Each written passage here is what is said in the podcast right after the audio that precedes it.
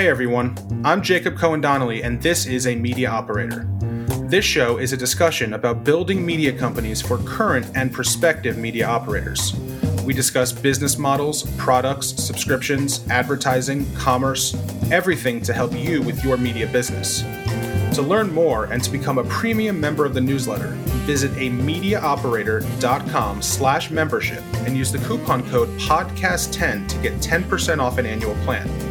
Special thanks to Omeda, the exclusive sponsor of season two of the AMO podcast. My guest this week is Arsalan Arif, the founder and publisher of Endpoints News, a media company about the biopharma world. In this 50 minute conversation, we discussed his unique subscription product that they offer, how ads and subscriptions work together, the two different strategies for events, and how the business has grown since its early days. I hope you enjoy our discussion. According to your subscription page, you launched Endpoint News in 2016. How did you find your way to launching a biopharma publication? Oh well, it comes from um, my past, and uh, it. Um, I was at uh, Fierce Markets before this, and uh, I was the publisher for the life sciences vertical there, and that's where I met my partner now, my co-founder John Carroll. Um, and it was there that I got into life sciences, actually. And that's um, how I learned this industry and actually learned a lot of what I do now. And that's how I got into it. And so your background prior to Fierce had nothing to do with life sciences, right? Or nope. were you like a biology major or anything like that? Nope, nope. Um, uh, AP biology was my worst subject uh, in school. Uh, so, no, uh, absolutely not. No, so I want to spend uh, a second talking about Fierce because uh, the very first guest of the AMO podcast ever was Brian at Exits and Outcomes. I had Sean from Industry Dive on the show. He started that company with Ryan and Eli. And then there's you. The one thing you all have in common is that you spent time working at Fierce Markets actually around the same time and then went on to launch your own companies afterwards. Some might say that this is a sort of Fierce Markets mafia if we think of it similarly to the PayPal mafia. Why do you think Fierce wound up creating so many independent media operators? Uh, a lot of the credit goes to Sean Griffey, uh, the co-founder of Industry Dive. He's a he's a good friend, um, but really, more importantly, a really good mentor. Um, he um, he came into this. The founder of that company came in and, and founded. He brought Sean in, um, a little bit before I joined uh, Fierce. Um, Brian was already there, and Brian was uh, actually in a different vertical. He was um, a wireless reporter, um, writing for Fierce Wireless. Actually, we uh, even though we had nothing to do with that vertical, uh, Brian and I actually covered the launch of the first iPhone together. Um, even though I was in uh, life sciences and he was so. Um, either way, uh, a lot of the credit goes to Sean Griffey because there was a, a, it was a good business sense uh, at Fierce, right? Um, at a media company, essentially, it's a business. Um, and that's what we learned over there. And frankly, Sean was kind of brought in over there to institute a business and a process in a way. Uh, and when, you know, I can speak to my experience. Um, you know, Brian could speak to his, but to mine, when I met Sean, I was, uh, I was really an entrepreneur uh, looking for something. Um, and really, he came in and um, I didn't have that kind of training of like, here's how to run a P&L.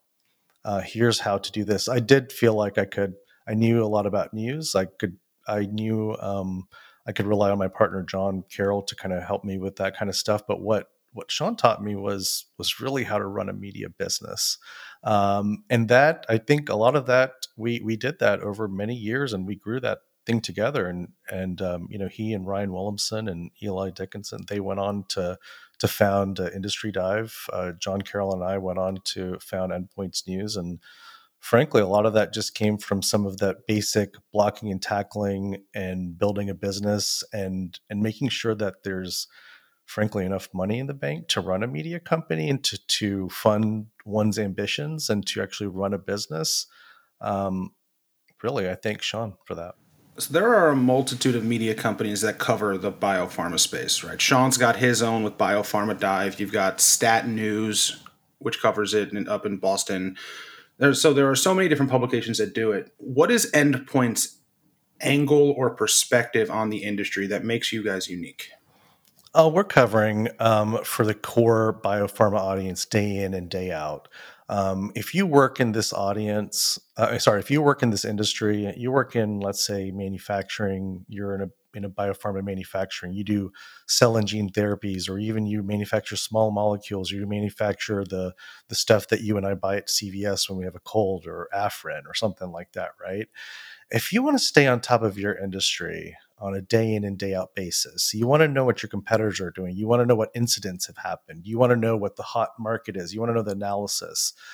That's where you're going to find it at endpoints day and day. You know, sometimes um, our stories are not you know sexy um, i'd say but it's information um, and it's news right um, and that's what we're looking to deliver in all of these sort of industries and we've identified some key industries and some some verticals within the life sciences and biopharma which we just think are key and, and actually amenable to be served by this sort of daily or weekly news product that we're really good at putting out. Uh, and I, all of those ones that you mentioned, like Stat News, I'm a big fan. I love Stat News. Um, we link to it. It's a very important organization. Won a really great award. Uh, I really want to congratulate them. They do great work, um, and so does Biopharma Dive. Um, and and we have a place there too. And and some of those stories that we're going to do, they may not do. Sometimes we're going to cover some of the same stories over there, but day in and day out, um, we're we're the journeyman going out there and the journey journey woman putting out that that content every single day um, for our core audience. So I want to jump right into the business side of things because this is what a media operator is all about. Um, to start, let's discuss your subscription business. On your business model page, which I think is one of the most transparent pages I've seen any media company put out, uh, you say that enterprise subscriptions are the most important way to support your business. But your model is unique because you charge $1,000 per company to get unlimited seats to Endpoint News. And that doesn't matter if there's 10 people at the company or 1,000 people at the company. Can you talk about the logic behind this strategy? Because it is fundamentally unique compared to most other media companies. It's unique. Um, it's unique. I've certainly, the first thing I want to say about that is that if there's companies hearing this and they say, hey, I want a subscription, I would run and go buy one of those right now because uh, we may not be offering it for much longer. Um, so so so there's that. Uh, you know, we have some important hiring news. I can't talk about it just yet, but we have some we have some great hiring news coming soon, and and and uh, and uh, I think we'll always have a place. So the logic behind that comes from the fact that if you are a company, I want to try to make all of our information, our basic news, our news product I want to make that as as accessible as possible for as many people as possible always. So we have a basic news product in which it doesn't cost anything. Um, I'd say 75 to 90% of our content on a daily basis is free, basic, doesn't require anything. Um, but even that paywall content, that extra sort of stuff, I still want to make it pretty accessible, particularly to companies. I want to make that discovery at a Pfizer, at a Novartis, at these big companies, which, of course, at this price point, we have a, quite a few companies who, who've joined. But I want to make the discovery of our product and the discovery of our news product as freely as accessible as possible to everyone at these companies. And so that's the that's the that's the logic behind this. So we've had a lot of success with that. Um, but um, that's not to say that uh, there wouldn't be products in the future which would have other kind of added benefits which would cost more and be more in line with your per seat or or that kind of model. But really it's it's out of a desire to make our news as accessible as possible. And some of it does require cost but we think it's a cost that just about every single company can afford. Yeah thousand dollars is not that much money uh, to get your team access to this news. For operators that are listening if they were curious about offering a similar type of structure. When analyzing a market, how large of a market do you think has to exist for that to work? Is it a thousand companies, ten thousand companies? Because if you think about it, one thousand companies paying thousand dollars is equal to a million dollars in revenue, right? So, in your opinion, how big does the market from a company number perspective have to be to make for this to be a viable model? Um, it's not a viable mar- model unless you also have a significant advertising business, which we do. Um, and our advertising business right now is much larger than our subscription business, much, much larger than our subscription business. Um, though you're right, as you quoted, that, that type of revenue for us, though, um, again, this is a media company, right? This is the type of stuff you learn that's a little bit different than other kind of company. For right now, for us, that subscription revenue is more important to me on a on a long term basis to me for the health of my company and our company than the advertising revenue is. The advertising revenue is only as good as our next what we're delivering. Are we delivering the proper brand impressions? Are we delivering the right kind of uh, next to their ads? Are we delivering leads? All that kind of stuff they're looking for for that kind of advertising. But with the subscription business, are they paying for our content? Do they value our content? So it may be at a different price point, but if I see that product selling like hotcakes and I see the right companies buying it, lots of companies buying it, uh, then I know it's it's it's it's winning. So, what your question back to your question of what kind of thing? I think you've also got to. I think it'll it, it's worked for us, um, and also the reason we also did it is essentially other companies may come in and just say, "Hey, we have a we're going to bring a Pico in or other kind of um, software they may bring in, Memberful or whatever you may use. They're all they all have their pros and cons, um, but uh, they may not have that kind of option built in. For us at endpoints, uh, just because of my background, like I just I like to code, I like to program. I'm not great at it, but it was just one of those things that I was able to do a little bit in our company's formation to get this stuff, and that's what me and uh, my team was able to kind of code um, very cheaply and quickly and in a way that worked um, along with our sort of vision. So other companies may not have that, where they their, team may come back and just say, "Hey, here's a model, and here's it works, and this other thing is crazy to do that." Well, yeah, I understand. I've had a lot of people tell me it's actually crazy what we do, and, and you know they might be right actually. So you said that the ad business generates more revenue than the subscription business. Let's talk about that for a little bit. What are the products that you're offering your clients, and how do you think about pricing those products? Well, we price them. Um, okay, what do we sell? We sell essentially we sell branding, right? We'll sell brand opportunities next to our premium properties, which will be our website and our newsletter. Um, and so those are our two things: our email newsletter and our website, in which you can get, you know, sort of prime opportunities, and those are limited. Um, so we don't slice and dice those beyond our kind of top level SKU. So that would be sort of our main endpoints edition or endpoints pharma or endpoints marketing RX. So you can buy brand impressions there and you're going to buy it all or nothing at that point. Um, and so that's a that's generally a brand play. We're selling lead generation opportunities. Um, you know, we're selling those through webinars, we're selling those through virtual events, we're selling those through email blasts. Um, those are what we're selling, but we also, you know, we we look at our inventory and we create um, we create uh, artificial inventory right? We actually limit it and just say there's a certain point in which we will not send any more emails to our subscribers even if it's a $25000 contract that an agency will just give to us at the last second or something. Um, there's a certain amount of kind of guardrails that is actually built into the product itself that actually prevents excess. Um, and because we're independent um, we actually don't have any kind of investors or anyone to actually say that we shouldn't be doing that kind of thing uh, essentially. Um, and so those are the things that uh, we we we will sell just in terms of like a rates and space conversation that people will will call us up. Um, we'll also sell um, through our studio essentially if people want to come to us and just say hey we really want to be with endpoints. Um, we like your brand. Um, we want to reach this audience but and we have some ideas, but we don't know how. Um, or we just don't have, we're at 70%, help us bring it to 100%.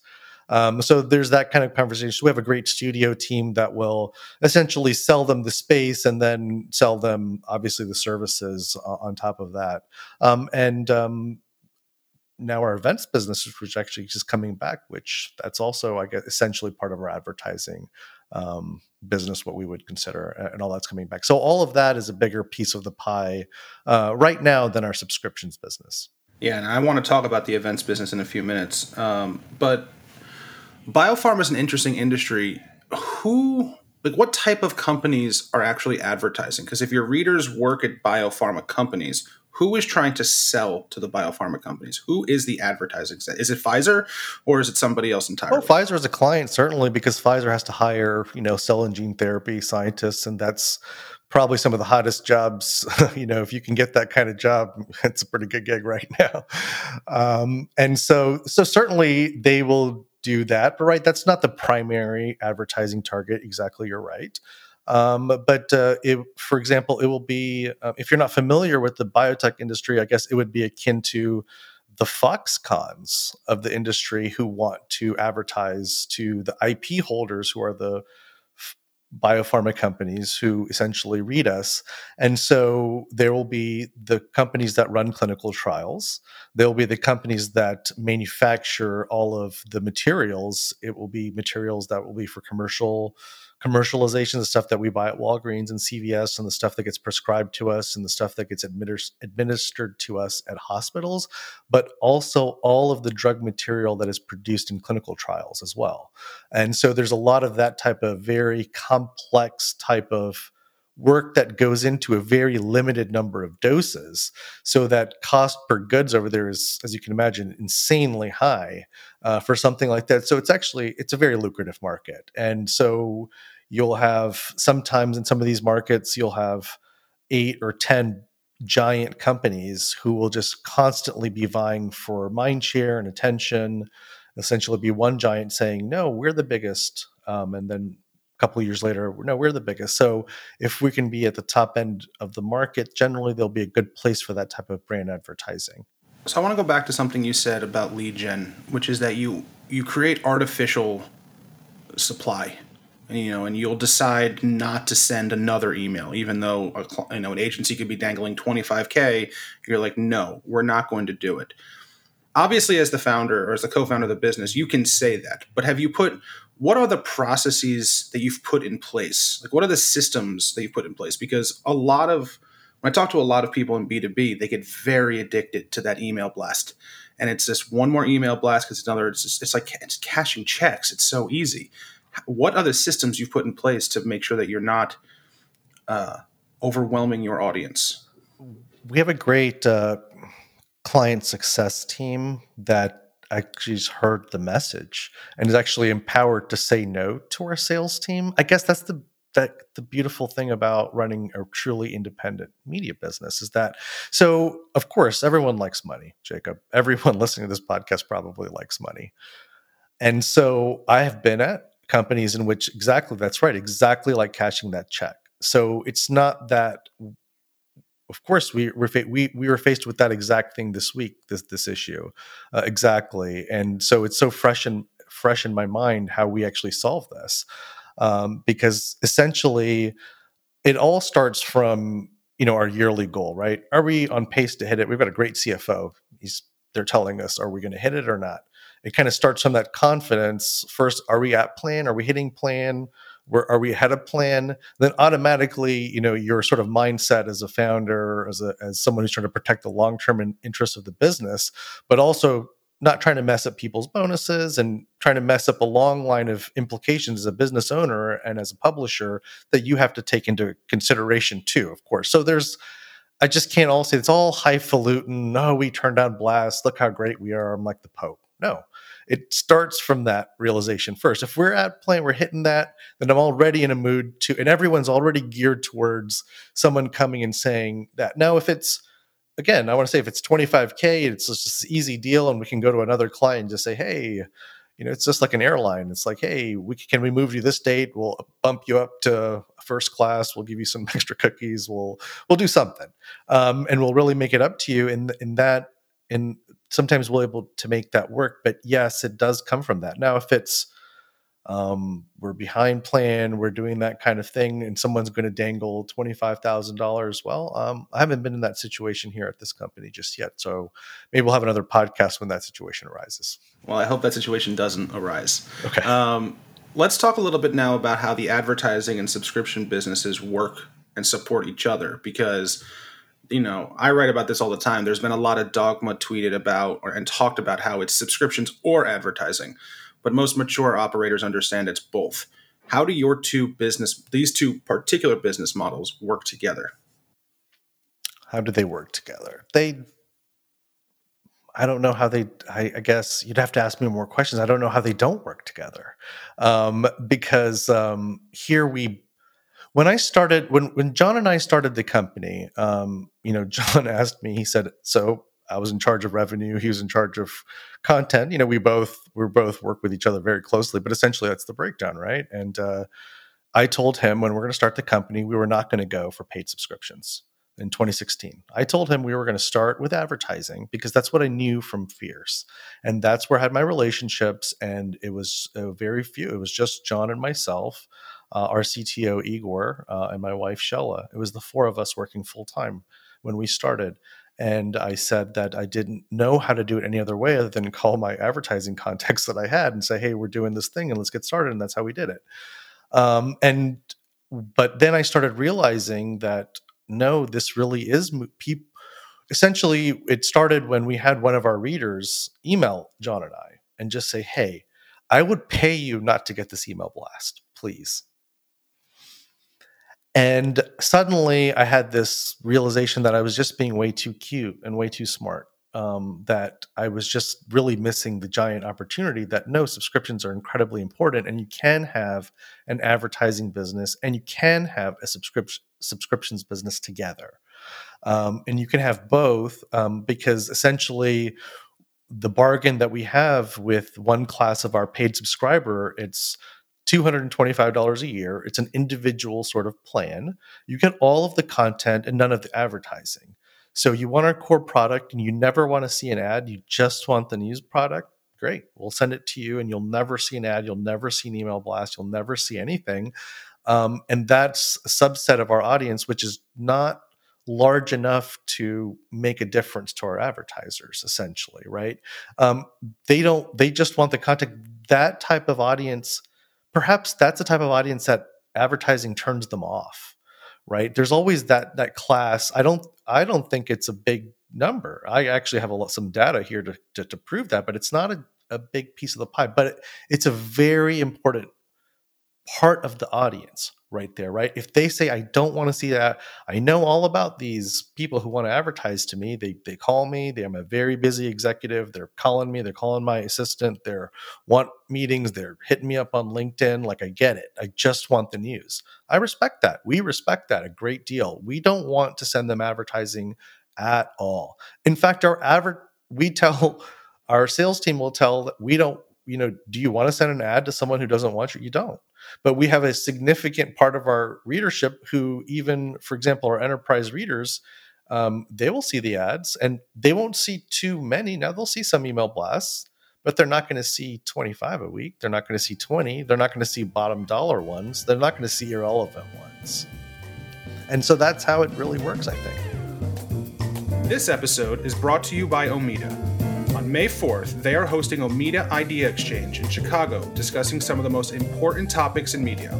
I'll be there hosting a special edition of the AMO podcast, but you'll also hear from executives at Access Intelligence, Endeavor Business Media, and so many others. Don't miss your chance to register today. Visit omeda.com and click OX5. And now, back to our discussion. I want to change topics now and talk about your events business okay. um, because you have two, what looks like two different event strategies. The first is what you call franchise events, which are produced and programmed by your team. What's the model here? Is it exclusively sponsor driven? Do you charge for tickets? Is it both? Like, talk to me a little bit about this the the, the franchise events. All of the above. All of the above. Um, the events business is really based on it all starts with credibility, right? Can you put butts and seats yourself? Do you have the ability to do that? Um, and again, a lot of that I give the credit to my partner, John Carroll, uh, because this is something he's been doing year in and year out since he was at Fierce and now at Endpoints, um, where we've been going out there. It's an important part, I believe, of being a credible media business is that you go out there and you can be with your audience at important places and put yourself out there and, and, give them an opportunity to meet you and to and to do all that all that kind of stuff. And so, um, our event strategy and the business model is exactly it's based around the fact that John and now our our team now beyond just John is able to program uh, a panel essentially and a panel of executives and talk about a relevant topic that now hundreds if not thousands of people want to hear about live. And everything is built around that essentially around the events business. Now for our our franchise events essentially what we will do is we will offer the brand opportunities to say you know this event is brought to you by big brand and that will be a, a pricey proposition generally um, and sometimes they will want to have activations to say you know we will want to be uh, part of the panel right? So that will be a discussion we'll have with john or the editors. Is this person sometimes we'll have folks that want to sponsor it. I'll give you a good example here PhRMA for example. They'll come in and uh, you know from the outside you'll look this is PhRMA that has lots of money. They're lobbyists. They're the you know it, i can tell you that they when they have given us their money and we are completely transparent about it they have given us absolutely zero guidelines on what to do with the content. And no say on who we put on the panel just that their president is on the panel and because they are probably one of the most newsworthy actors when it comes to drug price in one of you know in terms of their power on capitol hill we would probably if they didn't pay for that panel and we were doing one on drug pricing we would invite them because that's a legitimate newsmaker. Um, but let's say that someone comes in they're not a legitimate newsmaker. Um, we may offer an auxiliary panel you know with their KOL and some other folks and and kind of build around that. But it's again a very case by case basis that we will do with the franchise event. Um, before the pandemic we did sell tickets um, and it was nice. You know, I want to say it was a little bit more than just change. Of course, you know, it helped pay for the venue and stuff, but it wasn't a, the biggest piece of the event pie. Um, and it was nice, but essentially, you know, as all good event planners know, um, it was mostly a guarantee that people show up. And once you sell that ticket, we know there's a certain percentage that will come and, and we know how much to oversell and, and all that kind of fun stuff. Um, when the pandemic did hit, we completely stopped charging for tickets or any kind of attendance um, because our model was never predicated on the fact that tickets were were the main sort of thing. Um, so it was just again big. We tried to do our thing, but again with the big brand sponsorships, and uh, I'm happy. You know, hopefully this year we'll be taking those back out live again. And then the second strategy has to do with co-locating at industry events, uh, and I have a bunch of questions about this because it's candidly something I hear about in my day job. Can we can we go to South by Southwest? Can we go to Cannes? Can we do these things? So let's use an example. You had a uh, you hosted a three day virtual conference at J.P. Morgan's annual healthcare conference. How does this model work? Do you get support from J.P. Morgan? Are your attendees going to the main event and you're hoping to pull some of them off? How are you convincing those attendees to not participate in JPM's portion and instead participate in yours? Like, it's a very interesting model that makes a lot of sense to me, but it also seems very complicated. Boy, this is where this is media operating, isn't it? Huh? So the answer to that question is that you have to be deeply embedded in this industry to know what's what. And and and think that's in any industry. I don't know much about you know, I'm a nerd, so I know about CES and stuff like that. I've never been. Um, but what I do know about trade shows and organizations and investment banks and investor shows is that every single one is different. And every single one is run by different stakeholders and they have different priorities and they have different. So when it comes to that JP Morgan event itself, it is, it, and particularly before the pandemic, it was the industry's yearly number one news event where you would actually have there was just certain elements of it and then combined with the fact that the investment bank itself JP Morgan currently and through historically you know could change any year but historically they do not care that anyone uses say i'm at jp morgan we're doing an event at jp morgan as long as you're not actually at the westin event which you can't and doing it under their name with their logo um, they're quite happy with anyone just co-locating a party in San Francisco's Union Square and saying they're part of JP Morgan. Fantastic. It's actually this nexus of the industry every single year. I don't think JP Morgan quite minds. And it's a very, very smart strategy. Now, I have spent a long time developing like good relations with a a scientific a very reputable scientific organization like ASCO, which is the American Society for uh, uh, Oncology. Um, and they have a very important meeting every June. Um, and they are very, and, and rightfully so, very protective over their brand and very protective over how you sort of say that, right? We cover that show. Our journalists cover that show because it's a very important show to cover all the most important cancer data and findings and the most important cancer specialists and doctors and researchers all congregate there. So it's an incredibly important event for us to simply be there, let alone co locate an event or anything like that. It's just simply part of our mission to be there. Um, and so um, if we're going to do an event there at ASCO, we're not going to we're we are not going to infringe on our friends at ASCO by saying that it's this great party at ASCO, and that it's not. You know, ASCO has their thing, and it may be Endpoints is you know cancer summit, uh, you know, party in Chicago. Um, you know, and we'll tell our friends at ASCO exactly what we're doing and make sure that they know and, and they're okay with it. Um, and and we're just very careful about that kind of. If people want to sponsor ASCO, they can't do it through um, endpoints. If people want to sponsor JP Morgan, well, they can't sponsor JP Morgan the bank, no. But if they would like to sponsor an event around JP Morgan, they can do it at endpoints or Stat or any any one of my competitors as well. You mentioned that you're hopefully going to start doing live events this year or in person events this year. But over the past two years, we've all learned how to do virtual. What are you thinking about a hybrid approach with these events? Are you just talk to me at what your your thoughts are about the hybrid approach to pulling off events now. Well, I think it's a couple different things. For for one, I think that uh, the events business we all know it's changed, but I think that we've permanently lost maybe about 20% of the audience that was that was coming before. I don't think they will ever come back um, to any kind of crowded sort of networky business event. I think they were also the people who hated going going to those things to begin with and found it very perfunctory um, in that that kind of thing. So I think that a lot of that is going to be gone. So you'll find events will have to be a lot more intentional. They will have to, you know, let's just not have the awkward coffee in front and all kinds of. They'll have to be very intentional. What are we doing here? Um, and I think that you find a lot of enthusiasm for that kind of as, as long as you have that 20% that's not coming back. I think you have a 20% who just can't wait.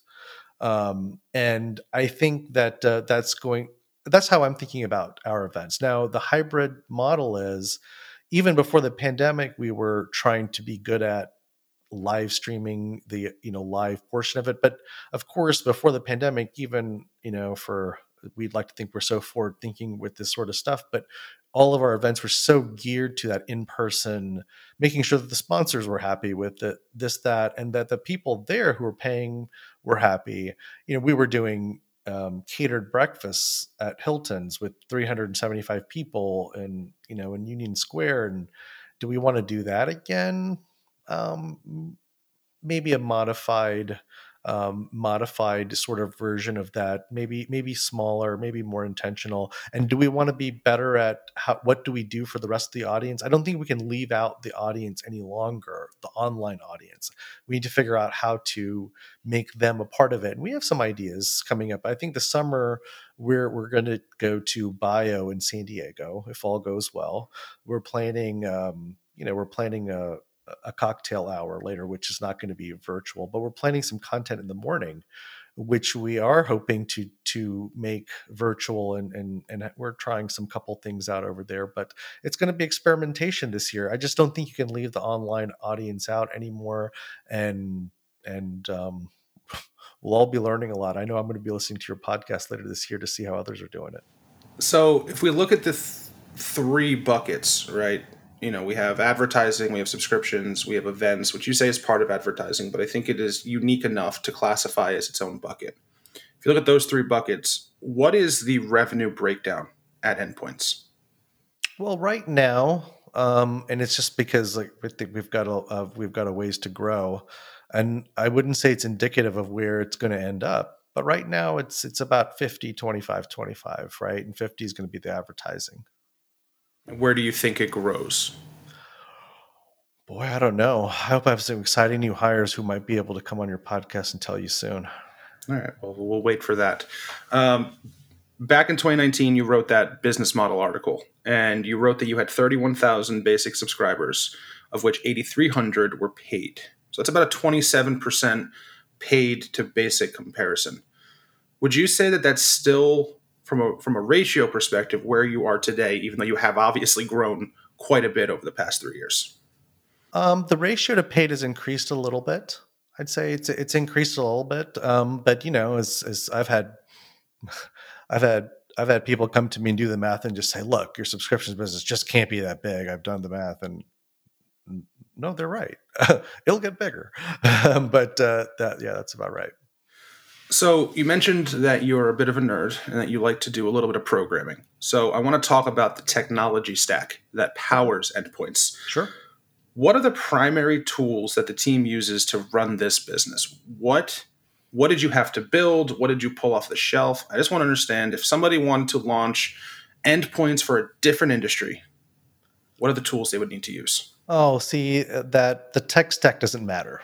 That's the that's the number one thing to understand is that it simply doesn't matter. I love talking about tech stacks. I have I have such great meetings with uh, I love engineering more than I love engineering, and so I love talking about tech stacks. I love talking about tech stacks with my engineering team, but I'm always reminding my engineering team that the tech stack generally doesn't matter it generally does not matter. And I'm always asking them to, just this morning, I was figuring out which one, the job of a publisher, I was figuring out which one of our most opinionated editors should be invited to like a, a regular meeting with our engineering team to mouth off to them.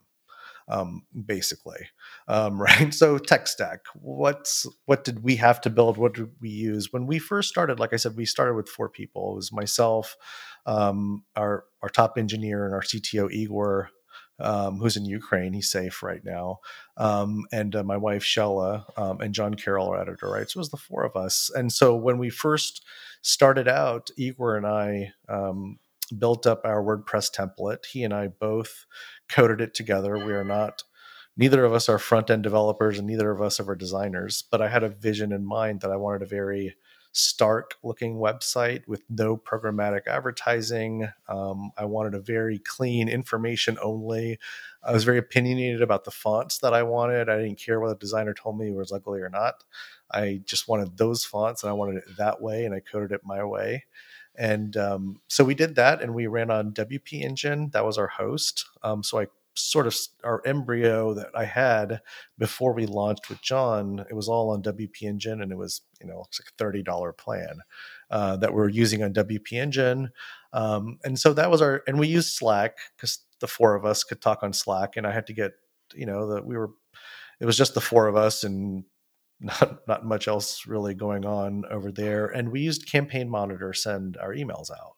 So to build our list um, essentially we would just we would keep all of our data in campaign monitor. We didn't have any other kind of place to store it. Um, and as we would build up our email subscriptions through our website which was john would go on and post his articles. And even back then i did news writing too and my wife shella she did news writing too back then and was, was mostly john and we would post our articles and we would copy edit each other and we would post it in our wordpress um, and we would then assemble our newsletters in Campaign Monitor using their WYSIWYG tool in Campaign Monitor. Shella and I would go on and we would cut and paste literally from WordPress our stories. John would tell us this is the subject line, this is the five stories in the order of the five stories. It's very much like a newspaper top story, second story, third story of the day. And we had a deadline every single day, and we still do and uh, he would tell us and i would go in there and i would fix it in campaign monitor and i'd send you know john and shella a proof and he would approve it and we'd ship it to the readers and that's that was our entire tech stack when we first started and if we when we sold advertising when i sold one i would get the ad creative and i would just go in campaign monitor and i would just drop it in with the WYSIWYG thing there's no no anything um, other than that now our tech stack is developed into now we we have um, several more developers now, and we've built some custom logic. It's all in WordPress, our logic. Um, but we now run on AWS. We run our own WordPress in AWS. Um, we do not use any kind of managed WordPress host. Um, we're really quite happy with it. Um, we've developed our own template. Um, we're working on a really great new refresh, but we are using some outside agencies which are helping us with that, which is uh, which has been great. Um, so far, we use Stripe to do all of our um, credit card processing. We don't use any kind of subscription tool. We've built it all in house.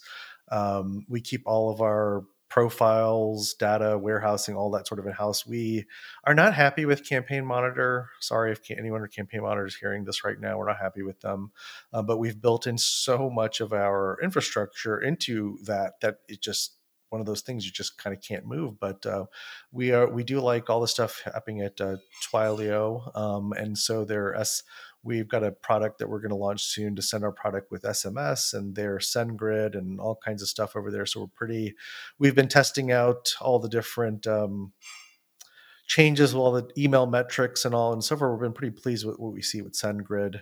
So we're looking to slowly shift all of our sending from Send uh, from Campaign Monitor to SendGrid. Um, what am I leaving out out of my tech stack over here? It's it sounds like a lot, but it's actually quite simple too. You don't need a lot for media.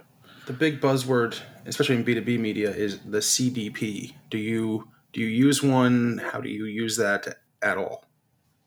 So the answer is we don't use one now. We have our own system that we've used that essentially we profile readers as they come in um, in our own biopharma sort of classification system, which we, when I've gone out to the the different vendors before, I never I never saw something that was so automated and classified that that could help me sell more ads in biopharma right now than I was selling.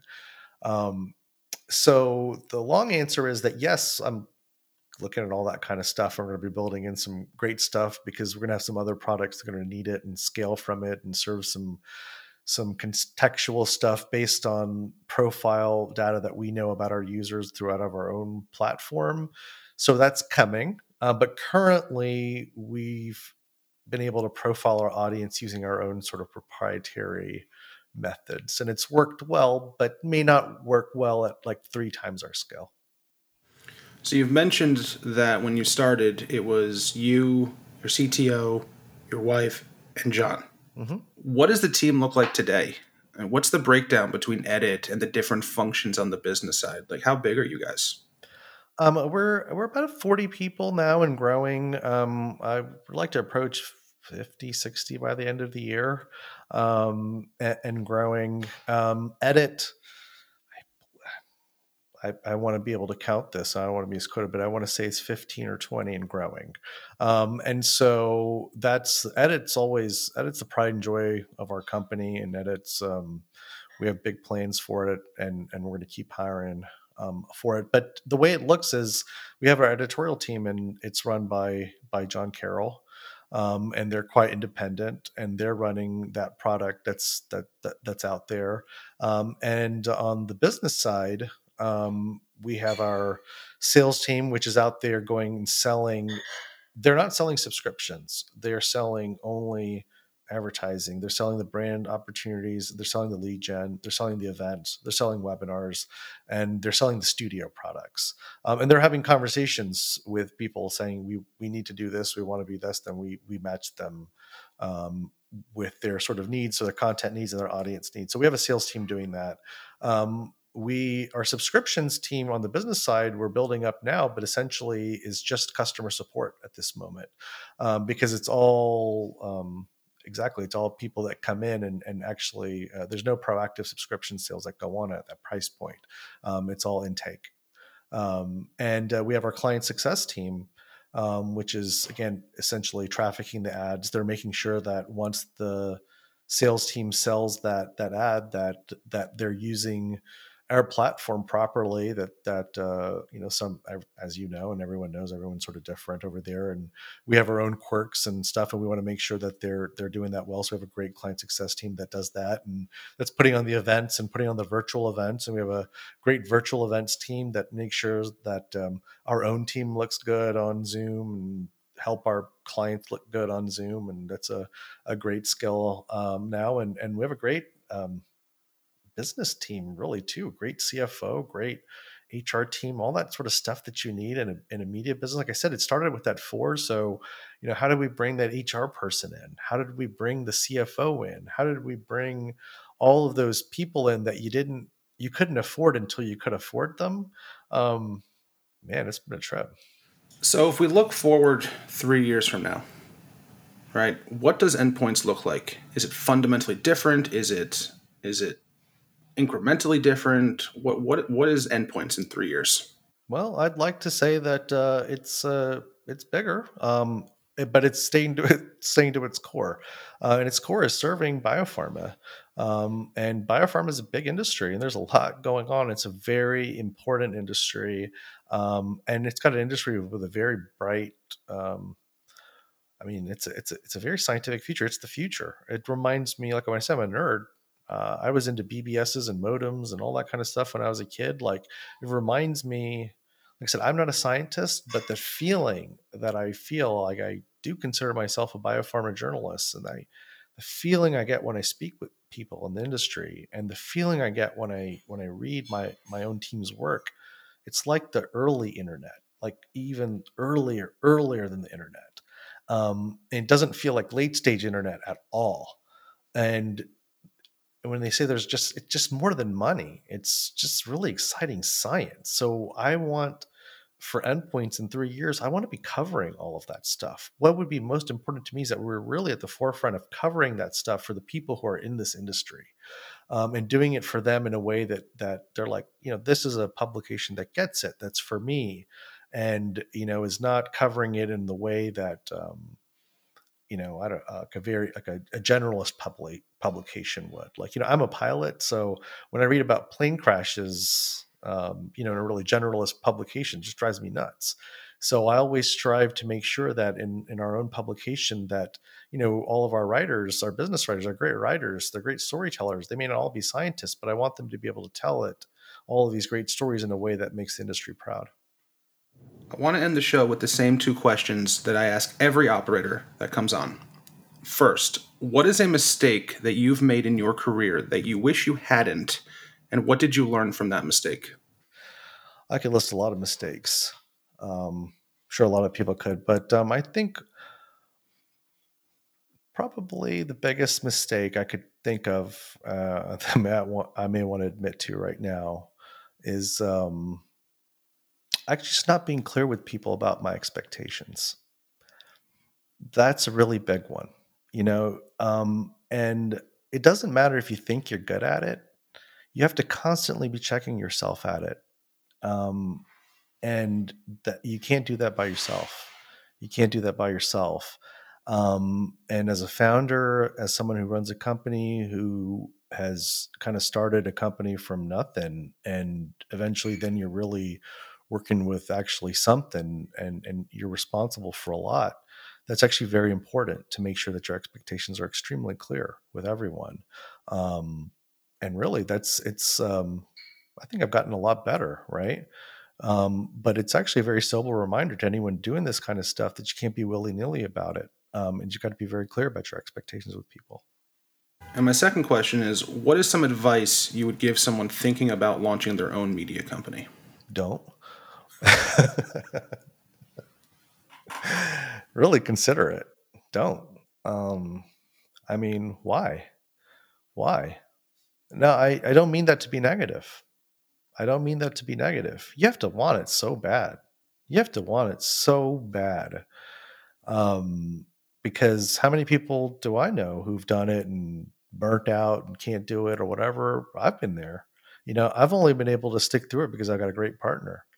I, have only been able to do it because I have a great partner. Um, I, it's God's honest truth. Like I couldn't have done it by myself. No way. So if you want to start a media company, consider do you have the right resources around you? Do you have the right people around you? I did. I was extremely lucky. Uh, so people come to me and say, How'd you do it? I didn't do it alone. I did not do it alone. I could not have done it alone. I couldn't have done it without my partner. I couldn't have done it with my wife. No way. And that will be the end of the show. I'm going to hit stop recording. But, but these... before you before you do that, Jacob, I just have to say something. You are providing some of the best insights for media operators week in and week out. I really want to thank you before you stop recording uh, because I am forwarding your emails to my team regularly. And even in the last few weeks, this very thing has happened where I get your email, I'm forwarding it to like, um, for example, like my CFO, who is an amazing CFO, right? It's worked. At, he's just an amazing person, but he's more newer to media companies, right?